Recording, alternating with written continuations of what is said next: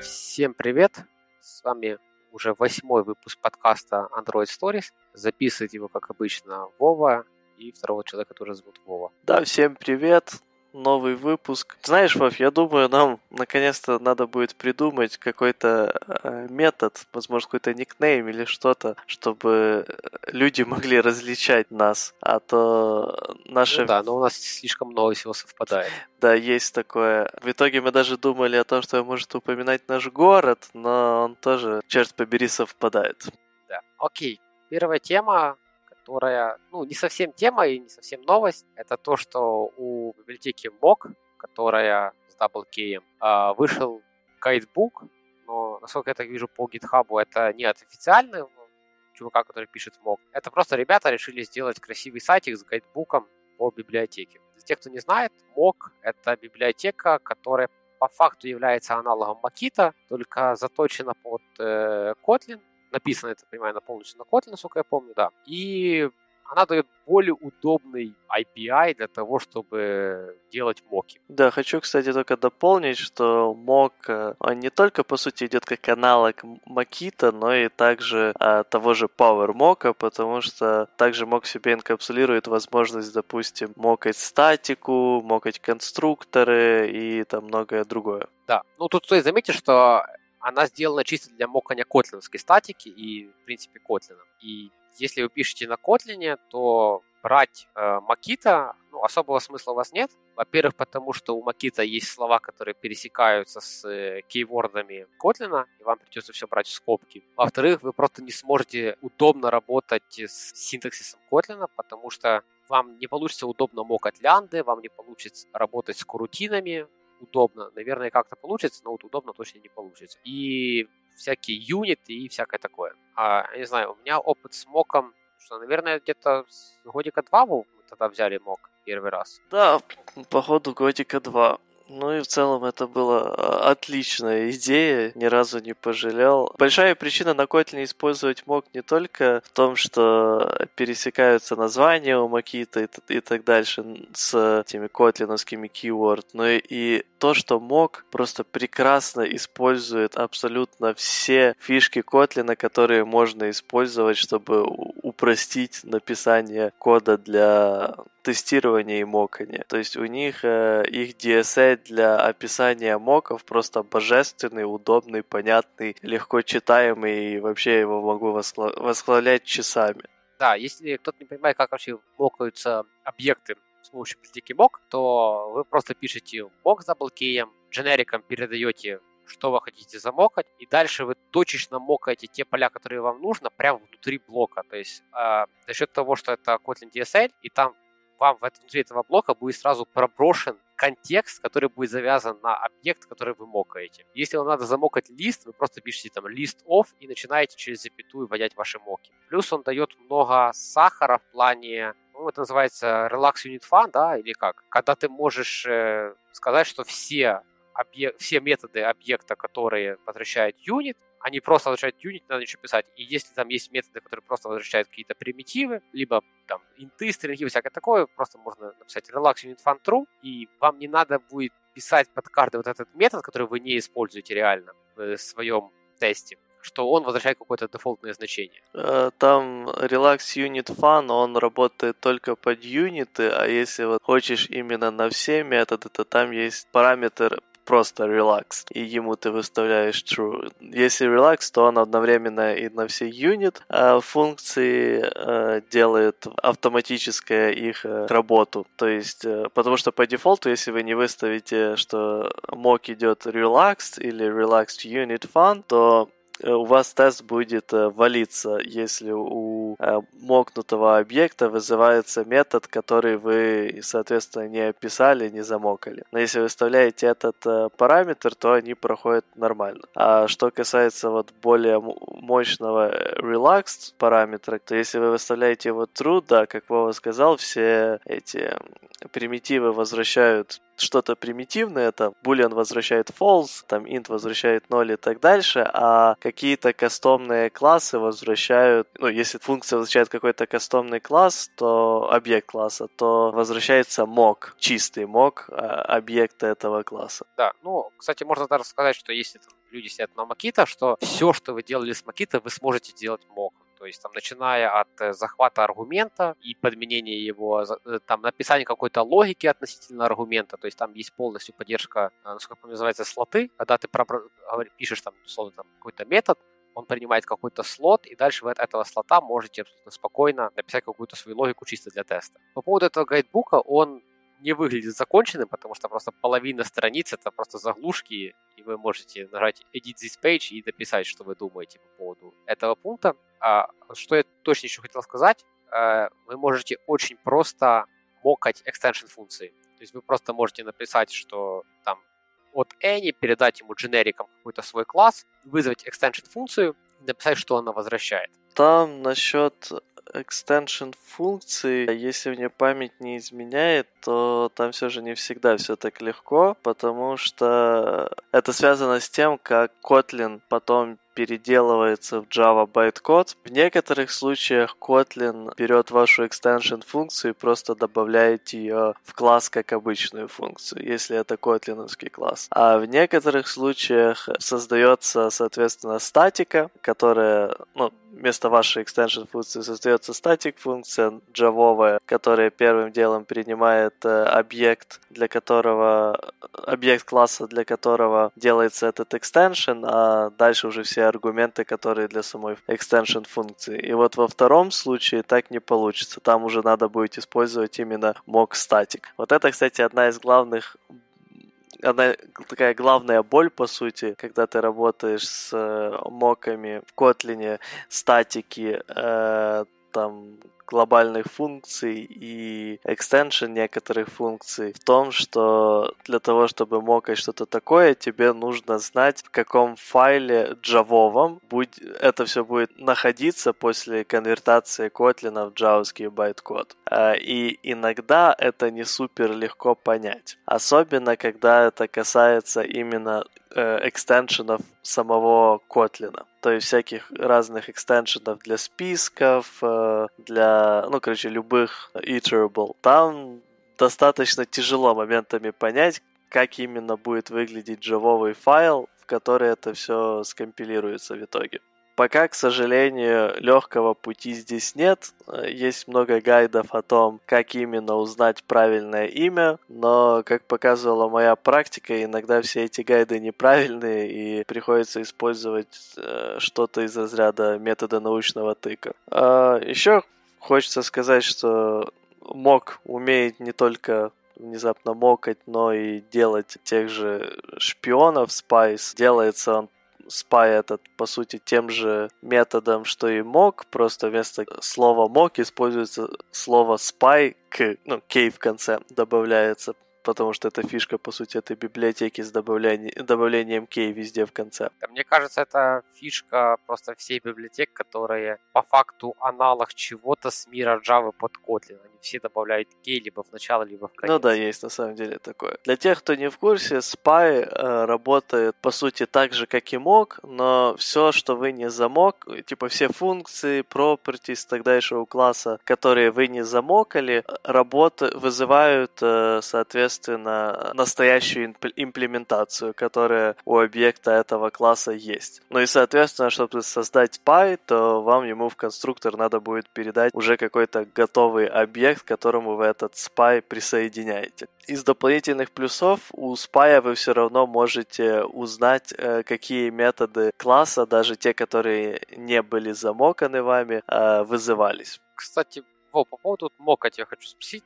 Э, там же есть два способа сделать мок-объект. Первый это через э, их функцию мок, а второй это вот через аннотацию. Вот я отлично через аннотацию там особо не юзаю, потому что там появляется late и init, и var, я не особо понимаю, зачем это. Вот ты когда ты юзаешь вообще init через аннотацию и зачем? А, Я лично не знаю, потому что в основном я любитель того, чтобы э, все моки были на уровне каждого отдельного теста, то есть отдельный тест функции, а не э, на уровне всего там тест класса. Это во-первых. А во-вторых, э, в целом ее использование, если мне память не изменяет, то плюс в том, что если у тебя идет сетап там before each, то вроде бы вот эти моки будут обновляться перед каждым тестом. Ну, а, так, потому что когда сказал, что сетапишь под каждый раз, ничего тебе не мешает, как описывать моки внутри теста, также и описывать мок просто как переменная в классе, где у тебя моки, э, где у тебя тесты. А да, если у тебя есть, конечно, кейс, когда тебе ты вверху описал все моки, чтобы их видеть, что они в самом верху, но просто ты иногда одни тебе нужны на каждый тест, одни общие, тогда да, тогда тебе before each будет получше, конечно. Можно еще вкинуть, что там есть сахар в плане всяких, э, ну, это называется infix функция, типа там EQ, any и всякое такое. То есть, если вам там надо там, сделать, э, не знаю, там, сравнение, вы просто пишете input result, вызов функции EQ такого, так, так, такой-то вещи. То есть по поводу Verify еще могу вкинуть в том плане, что у Мока есть э, классные API именно Verify, там есть много методов с разряда э, never, с разряда at least, at most, э, вот это вот все. То есть э, это чуть по более гибкая настройка, чем, по-моему, позволяет Makita. Потому что, сколько Makita ты там хардкорно прописываешь вот столько-то раз должен вызываться и все. Честно, я уже не помню, как в Макита, к счастью, уже больше полутора года его не использовал, поэтому тут точно не помню. Э, но в плане сахара, да, э, как бы практически для всего в моке используются инфикс функции, то есть, ну, чтобы вам тем, кто просто слушает и никогда реально не пользовался моком. Примерное описание мока какого-то класса происходит следующим образом. У вас создается мок, и дальше описывается, по сути, в таком стиле, что вы пишете every, every описываете в фигурных скобках метод, э, который должен, который вы пытаетесь замокать, и после этих фигурных скобок пробел returns что-то, допустим. Это вы описали, что каждый вызов вот этой функции возвращает вот такое-то значение. То есть на английском так и читается. Это очень красиво и понятно, потому что, как на меня, тесты в первую очередь должны легко читаться, потому что это одновременно является некоторой документацией вашего, вашего проекта и вашего функционала. И используя вот этих инфикс функций очень этому помогает. Потому что у вас буквально и написано, что, мол, там, допустим, есть функция, ну, стандартная foo, окей. Okay. Uh, every foo returns 0, допустим. Прекрасно читабельно и так дальше. А еще, кстати, у мока есть возможность мокать, э, кроме статики, объектов и этих э, там extension функций и так дальше, она также может э, мокать конструкторы объектов, э, конструкторы классов. Когда это можно использовать? Ну, если у вас там в каком-то классе нету dependency injection и dependency создаются сами по себе, то вы можете, за, соответственно, этих dependency замокать конструктор, и тогда будет вместо нового dependency всегда возвращаться статика, которую вы замокали. То есть один объект, синглтон. Но, типа, конечно же, вот все эти mock static, mock конструктор и так дальше, они классные, но в идеале вы их не будете часто использовать, потому что у вас в проекте будет все красиво, у вас будет dependency injection, и такой гадости э, вам не придется особо использовать. По крайней мере, у меня на это надежда. А, ну и, кстати, из последних классных вещей э, также для есть поддержка карутин. Для карутинных функций, по сути, доступно абсолютно все то же самое. Единственное отличие это для карутин карутин есть некоторые новые кейворды э, взамен старых, а именно, например, для карутиновской функции вы напишите там не every, а co every, co every. Э, и так оно работает, по сути, практически для всех э, этих э, функций моковских, которые пользуются для мока функций объектов и так дальше. Просто вместо обычного названия идет это же название, но с префиксом ко. Вот и все различие. Так, кстати, еще, кстати, вот крутая фича, я, честно говоря, не знаю, может и Makita тоже так умеет, но после того, как вы мокнули конструктора, про то, что говорил Вова, иногда есть стандартная боль, когда вы сначала мокнули объект, потом от него что-то вызываете, и вам нужно чуть-чуть вернуть функционал предыдущего, то, как оно в коде там написано. Это довольно странный кейс, но у мока а, есть возможность сделать unmock конструкторов. То есть, если вы там сделали мок конструктора, что-то с объектом провернули, а дальше, например, этот объект, не знаю, там, создает там копию там, себя же или что-то такое, то дальше вам нужна реальная имплементация конструктора, который там есть. Вы можете его анмокнуть, и так вы проверите, что код, который у вас есть в конструкторе, нормально работает. Но тут тоже, если вы это начинаете активно очень использовать, надо сильно задуматься, все ли хорошо в консерватории. Ну да. А, еще, кстати, из вещей, которые я лично... Такая малюсенькая мелочь, но вот, за, вот именно такие мелочи я и люблю э, эту библиотеку. Э, например, если у вас вы мокаете какую-то функцию, которая ничего не возвращает, а в таком случае она возвращает, по сути, юнит, то вы, конечно же, можете написать в стандартном стиле, типа every вот эта функция returns unit, но это читается по-дебильному. Поэтому точно так же вы можете написать, что, допустим, every вот эта функция just runs. А, где just это тупо дополнительно вот для такого случая infix функция и runs это просто а, тоже обычный объект, который тоже создан специально исключительно для этого случая, чтобы код лучше читался, который пишется для теста. И я вот такие, за такие моменты обожаю мог. Также там есть э, отдельно еще функция just runs, которую можно передать вот эту функцию, которая ничего не возвращает. Но я лично предпочитаю предыдущий вариант. Окей, ну тогда это все, что мы хотели обсудить про мок. Это просто любим эту библиотеку и решили, что надо обсудить правильную вещь. Ссылочку, естественно, на вот этот гайдбук и на саму мок мы в описание впихнем. Вторая тема? Да, вторая тема тоже завязана на статью, в этот раз на статью на Хабре. Статья называется «Между дизайн-системой Server-Driven UI», и в целом в рамках этой статьи мы хотим обсудить вообще концепцию Server-Driven UI. Еще отдельно хотелось бы сказать, что автора статьи зовут Владимир, так что он очень сильно вписывается в концепт нашего подкаста.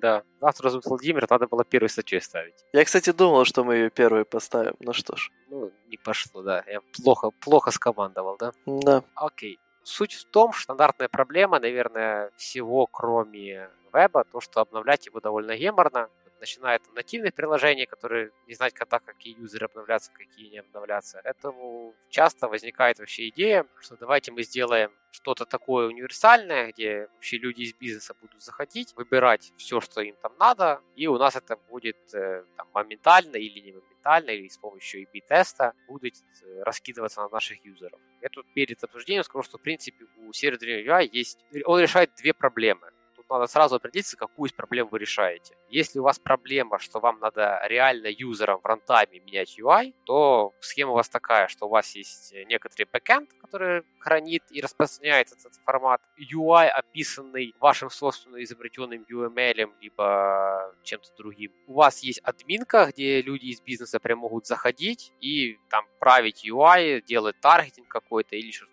такое. Ну и у вас есть клиент, который умеет хавать этот ваш формат и рисоваться относительно того, что пришло с бэка. И есть второй момент, это когда у вас есть server UI чисто из-за того, что у вас есть много кейсов, где надо отображать просто разные данные, и намного дешевле написать э, какой-то простенький layout, который умеет строиться относительно чего-то из бэка, чтобы бэк просто в разных случаях мог разное присылать, и по факту тогда превращается это в то, что бэк вам шлет захардкодженные данные, но если у бэка таких мест очень много, то дешевле вот написать вот какой-то маленький контрактик, пусть бэк там шлет, как мы отображаем горизонтально, вертикально и всякое такое, чем э, на фронте поддерживать э, много REST-запросов и каждый раз на фронте рисовать этот UI. Если у вас один фронт, то это не дешевле, но если фронтов так 5-6, там, начиная от мобильных приложений, заканчивая терминалами, которые стоят в торговых центрах, то это имеет большой смысл. Ну, что статья на самом деле э, нам по большей части э, нужна была для затравки. Тут э, ничего сверхнеобычного не происходит. Человек рассказывает, что у них были проблемы, он, они хотели иметь разнообразные UI под A-B-тест, тесты, у них э, были проблемы с тем, что UI был слишком статический, соответственно, и они думали, как это решить. В итоге пришли к такому server-driven UI, который еще не сильно огромный, в том плане, что все же есть ограничения на стороне фронта, у них есть э, захардкоджено несколько четких структур UI под э, то, что присылает бэк, и на бэке все же по большей части возможно только скорректировать, а что будет отображаться, что не будет, в каком порядке, сколько каких там э, элементов будет в той-то UI структуре, а можно ли будет нажать на ту-то UI структуру и там, допустим, э, можно ли, не знаю, прокрутить этот в обе стороны список там чего-то, должен ли он быть закольцован таком плане. И вот это, по сути, как на меня лично такая хорошая золотая середина в server-driven UI, когда ты получаешь большинство плюсов, но при этом твоя система не слишком утяжеляется, и ты, по сути, не превращаешь это все еще в нативную веб-вью. Потому что лично мое мнение, в основном, когда идет попытка прям такого полного, жесткого server-driven UI, где бэк может абсолютно надиктовать целиком UI UI твоего экрана, то появляются новые проблемы. Что именно я имею в виду под этими новыми проблемами? Во-первых, э, размер данных, которые телефону надо получить, э, чисто чтобы отобразить эту, эту UI. -ку. То есть в, у на, ну, в нативных приложениях есть один большой плюс по сравнению с э, просто веб-интерфейсом в том, что многие части UI у тебя, по крайней мере, доступны сразу, и тебе не надо смотреть в белый экран и ждать загрузки. А вот server-driven UI, который прям полноценный-полноценный, часто наступает здесь на пятки и ухудшает вот эту вот этот плюс нативных приложений. Потому что, опять же, чтобы отобразить UI, нужно стянуть огромный кусок JSON или в чем там решили присылать тебе этот UI, и потом его отстроить. А что показывать юзеру, тут уже в это время разные бывают решения. Поэтому я, я в целом в почти всегда за вот то, когда руки контент-менеджеров, которые решают за UI, слегка связаны тем, что у них есть только набор каких-то стандартных структур, которым им приходится исследовать им и компонировать их желаемый дизайн чисто из вот этого небольшого набора, но зато все получается всегда красиво и ожидаемо, быстренько, а чем чтобы у них были полностью развязаны руки, и они могли целиком надиктовать, как будет выглядеть UI и полностью изменять, соответственно, то, как выглядит каждый экран. Или даже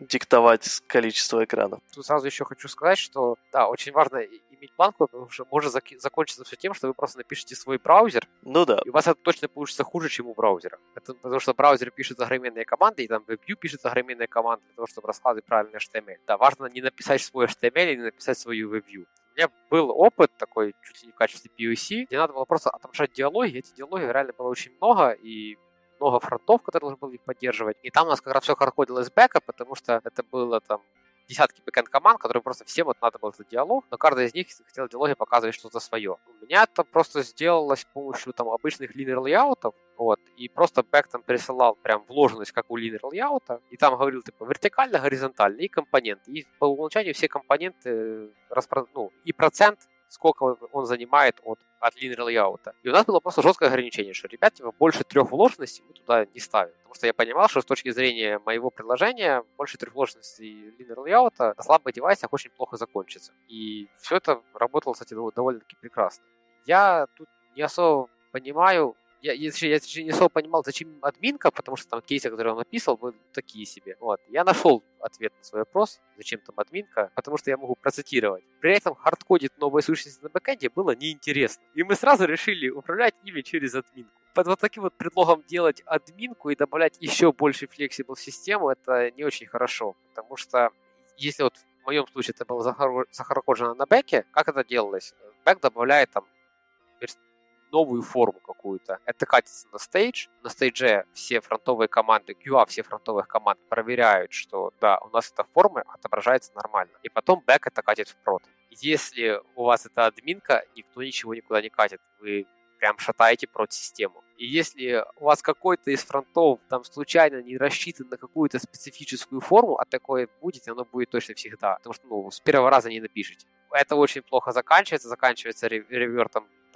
пэка. Э, эта админка, скорее всего, не поддерживает историю. Я больше чем гарантирую, что там, ну, если бы она поддерживала, наверное, про это было бы в статье. И тогда все начинают хаотично лазить по этой админке и думать, блин, что там такое кто-то поменял, что вот сейчас все стало плохо. То есть, если вы уже пишете админку под это дело, вам нужна какая-то система, где изменения в админке не попадут сразу на прод, вы там старгетируете на свои тестовые девайсы, посмотрите, что у вас на девайсах произошло, и тогда вы уже можете оплатить это change на прод. Если вот это просто есть админка, которая сразу на прод пуляет, даже в A-B-тест, это добром не закончится. Ну, при, пример, на самом деле, адекватной админки здесь может быть в, скажем так, наборах лейаутов и ну, наборов вида, которое может иметь приложение, заранее обсужденных, проверенных, протестированных и после этого занесенных в админку. А человек в админке уже чисто может поменять, соответственно, там для групп какой-то группы пользователей на один из присозданных вот лейаутов тогда... Не, если, если так, то можно. Но если, говорю, если у вас админка прям такая... Э, потому что я тут вижу по скриншоту, тут прям контент, клиентские блоки, и пошли, выбираем тип... А, да, выбирается тип блока, там какая страница, вот тут какие-то айтишники придутся, то есть на них есть какая-то завязка. А, и тут еще есть версионирование. А я подозреваю, что мы можем увидеть вторую статью, как не делать. Не, ну да, я согласен, что вот с такими админками надо быть крайне аккуратными, а то, ну, как-то всегда кто-то может напортачить. Ну, тут еще зависит от количества фронтов да, то есть, э, если у вас там, я так понимаю, что этих ребят фронт один, это телевизоры, потому что все скриншоты больно похожи на телевизоры. Не-не-не, у них там, походу, и Android, и iOS, и телевизоры, и они сейчас переписывают там в комментах, чувак сказал, приложение под винду. То есть у них там прям хороший набор. Ага, ну то есть у них там, ну, четыре фронта мы, мы-то знаем, что 4 фронта это ерунда, конечно. Да? Скажем так, там, где мы с Вовчик работаем в компании, где плюс-минус 2 фронта никто не считает. Есть такое. Ну, в принципе, все. Тут еще есть варианты, которые там э, автор рассматривал. Первое это было GraphQL, я не особо понимаю, как это вам поможет, учитывая, что в GraphQL поддерживает все, все фронт диктует, а у вас тут задача фронт не обновлять.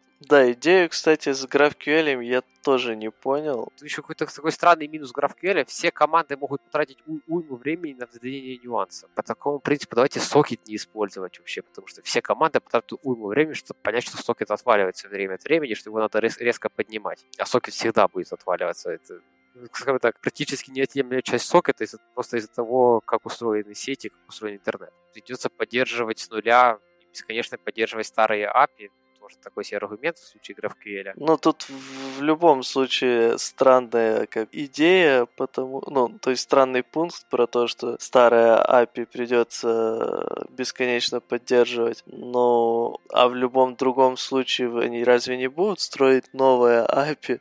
Да, и старые поддержат, пока фронты не обновлятся. Разве что, что они имеют в виду, что как бы там на, на некоторых сервисах, потому как они тянут именно контент, то там у них ничего не поменяется. Но на самом деле, как я понял, у них все же идут, ну, идет микросервисная архитектура с э, тем, что у них есть э, некоторый сервис, на который, который выделен специально для фронта, куда тот стучится. А если это сделано так, то ничего не мешало и другие микросервисы обвернуть GraphQL только на уровне вот этого сервиса. Ну да. Кстати, тут еще есть момент такой, что вот вариант 2, который он что отдавать полотно, которое соберет ответы всех команд и выдаст что-то фронте. И тут он описывает, что есть нюанс, что у них все грузилось полторы секунды, и все это весило 3 мегабайта, но он не сказал, сколько грузится их вариант и за сколько он грузится. Ну, кстати, да, это было бы интересно услышать. Да, да, полторы секунды это дофига, я согласен. То есть, если у вас UI полторы секунды с бэка отдается, вы прям точно что-то не так делаете. То есть, если кто не знает, дефолтная анимация в 300 секунд, она выбрана не просто так, не из-за того, что кому-то кто-то сделал 300 миллисекунд. 300 миллисекунд считается нормальный ответ от вашего бэка. И, соответственно, поэтому все анимации, они тоже 300 миллисекунд, условно, анимация перехода между экранами. Чтобы за эти 300 миллисекунд у вас бэк успел ответить, когда закончится анимация, и вы показываете юзеру контент. Нет, нет такого ощущения глюкавости приложения. Короче, за сколько времени их решение грузится, мы не узнаем, да? Ну да. Ну, бывает. Ну, и, и бета-теста тут, тут завезли тоже ради... Скажем так, если это было бы только ради бета-теста, я, я бы смысла не видел. Э, ну, зависит на самом деле от э, частоты количества A-B-тестов. Если их мало, то, конечно, их можно и на уровне чисто фронта, фичи тоглов и так дальше поддерживать. Но если у них как бы все отталкивается от UI, у них там постоянно какие-то личности начинают заявлять, что вот давайте переместим все же вот эту колонку чуть ниже вот этой, и тогда у нас э, это приложение люди будут оставаться в три раза дольше, и такая ситуация на постоянку, то тогда все же чисто даже ради IB-тестов я вижу смысл в server-driven UI. Ну, нет, понимаешь, то, что их много, это тебе не спасет. Если бы у них были там условно ABCD тесты, да, то есть тесты, которые там на 5-6 групп юзеров забивают, вообще вопросов нет. Если у тебя A-B-тест, ну сколько ты должен сделать A-B-тестов, чтобы у тебя прям это оправдался Serial Driven UI? То есть у тебя одновременно должно быть в приложении, не знаю, тестов 5-6. Но я такого особо не встречал. То есть, ну, держу прям на экране. На экране. То есть, ну, если у тебя на экране 5-6 A-B тестов одновременно, вот ну, точно что-то не так делается. То есть не с точки зрения программирования, а с точки зрения процесса э, раскатки A-B теста. Ну, я понял твою идею. Ну, по сути, да. У них э, получается с того, что я вижу э, самих A-B-тестов 1-2, но у них есть еще все же э, разные таргетируемые группы э, и разные страны, э, соответственно, под это они тоже подгоняют. Поэтому у них плюс-минус а, выглядит оправданно. Ну, кстати, да. А, вот, кстати, если спуститься в самый нижний интернет, то есть комментарии. Кстати, на Хабре комментарии адекватные. Вот. Тут и за сколько времени человек ресурсов были переписаны приложения. История из статьи началась два года назад. Ну вот, прототип три месяца, но работу продолжают над этим и сейчас. Три это что-то много. Э, я чувствую, это из-за админки. Я тебе гарантирую, это из-за админки. То есть это из-за того, что у них э, любой менеджер может резко поменять э, что-то, и поэтому у них и работа сейчас продолжается, и, и три месяца прототип писался. Потому что вот тот случай, который я говорю, где надо, ну там, ладно, там простые диалоги, согласен. И там мы поддерживали кнопку, текст с бракдауном и картинку. Ну, картинка, там, там было много параметров, типа круглая, квадратная, бордер, не бордер. А, и там бэкграунды всякие, градиент, не градиент, цвет, э, ну, в общем, это вся вот прекрасная это самое. Ну, мы прототип записали за день. Ну, ну, что там писать? То есть это, это прототип с тем, что мы сидели два часа, обсуждали формат, в котором это будет присылаться, и вот это вот все. Кстати, вот лайфхак, который мы когда приняли, как называть там, условно, там, знаешь, там, толщину бордера как назвать, как назвать э, там то-то поле, как назвать то-то поле, как назвать еще то-то поле. Мы открыли CSS, нашли все эти параметры. Дальше сделали доку, которая просто типа делала линки на CSS. И у тебя половина доки сама уже написана. Из-за того, что ты просто взял уже названия, которые вот есть во всем мире. Да, это хорошая идея. Вот. Фронты, которые были на, э, ну, которые э, вебные фронты, они там вообще радовались просто на весь мир.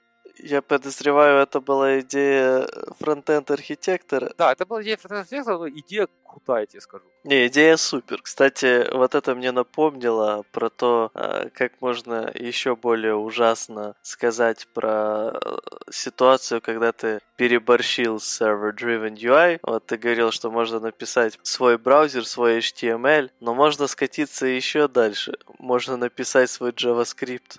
Да, да. А знаешь, классная идея такая, а, с бэкэнда прислать бизнес-логику. Давайте прислать в JavaScript, а просто фронт будет парсить JavaScript и выполнять. Гениально. Крутая идея. Аккуратненько в приложение запихнуть парсинг языка, а, а, а потом же выясняется, что это надо, типа, ну, что надо как-то дебажить это же дело. Вот.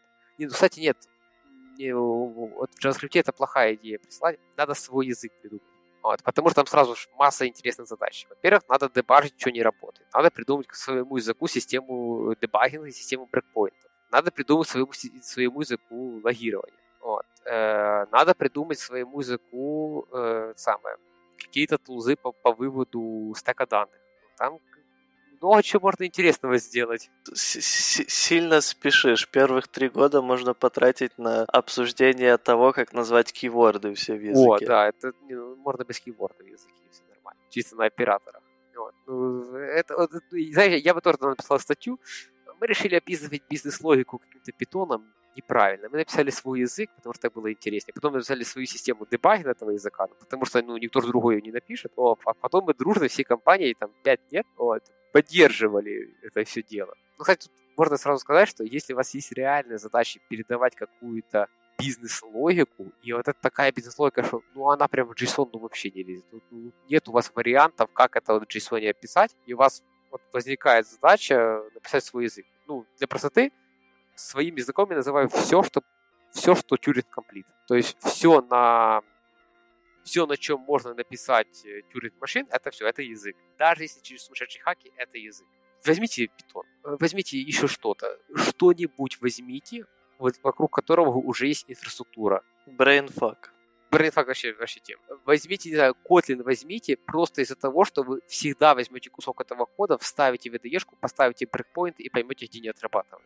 То есть, э, и плюс, скорее всего, для всех этих, для всех популярных языков, для Kotlin точно есть сандбоксы, которые позволяют вам запустить, э, оккупатор, по-моему, да, под Kotlin есть, который позволяет тебе запустить кусок твоего кода в Kotlin, э, кусок Kotlin как стриновой, и что-то ему там передать, посмотреть, что он вернет. То есть вокруг этого уже есть много всего, поэтому берем стандартный язык. Но тогда не будет интересно, конечно.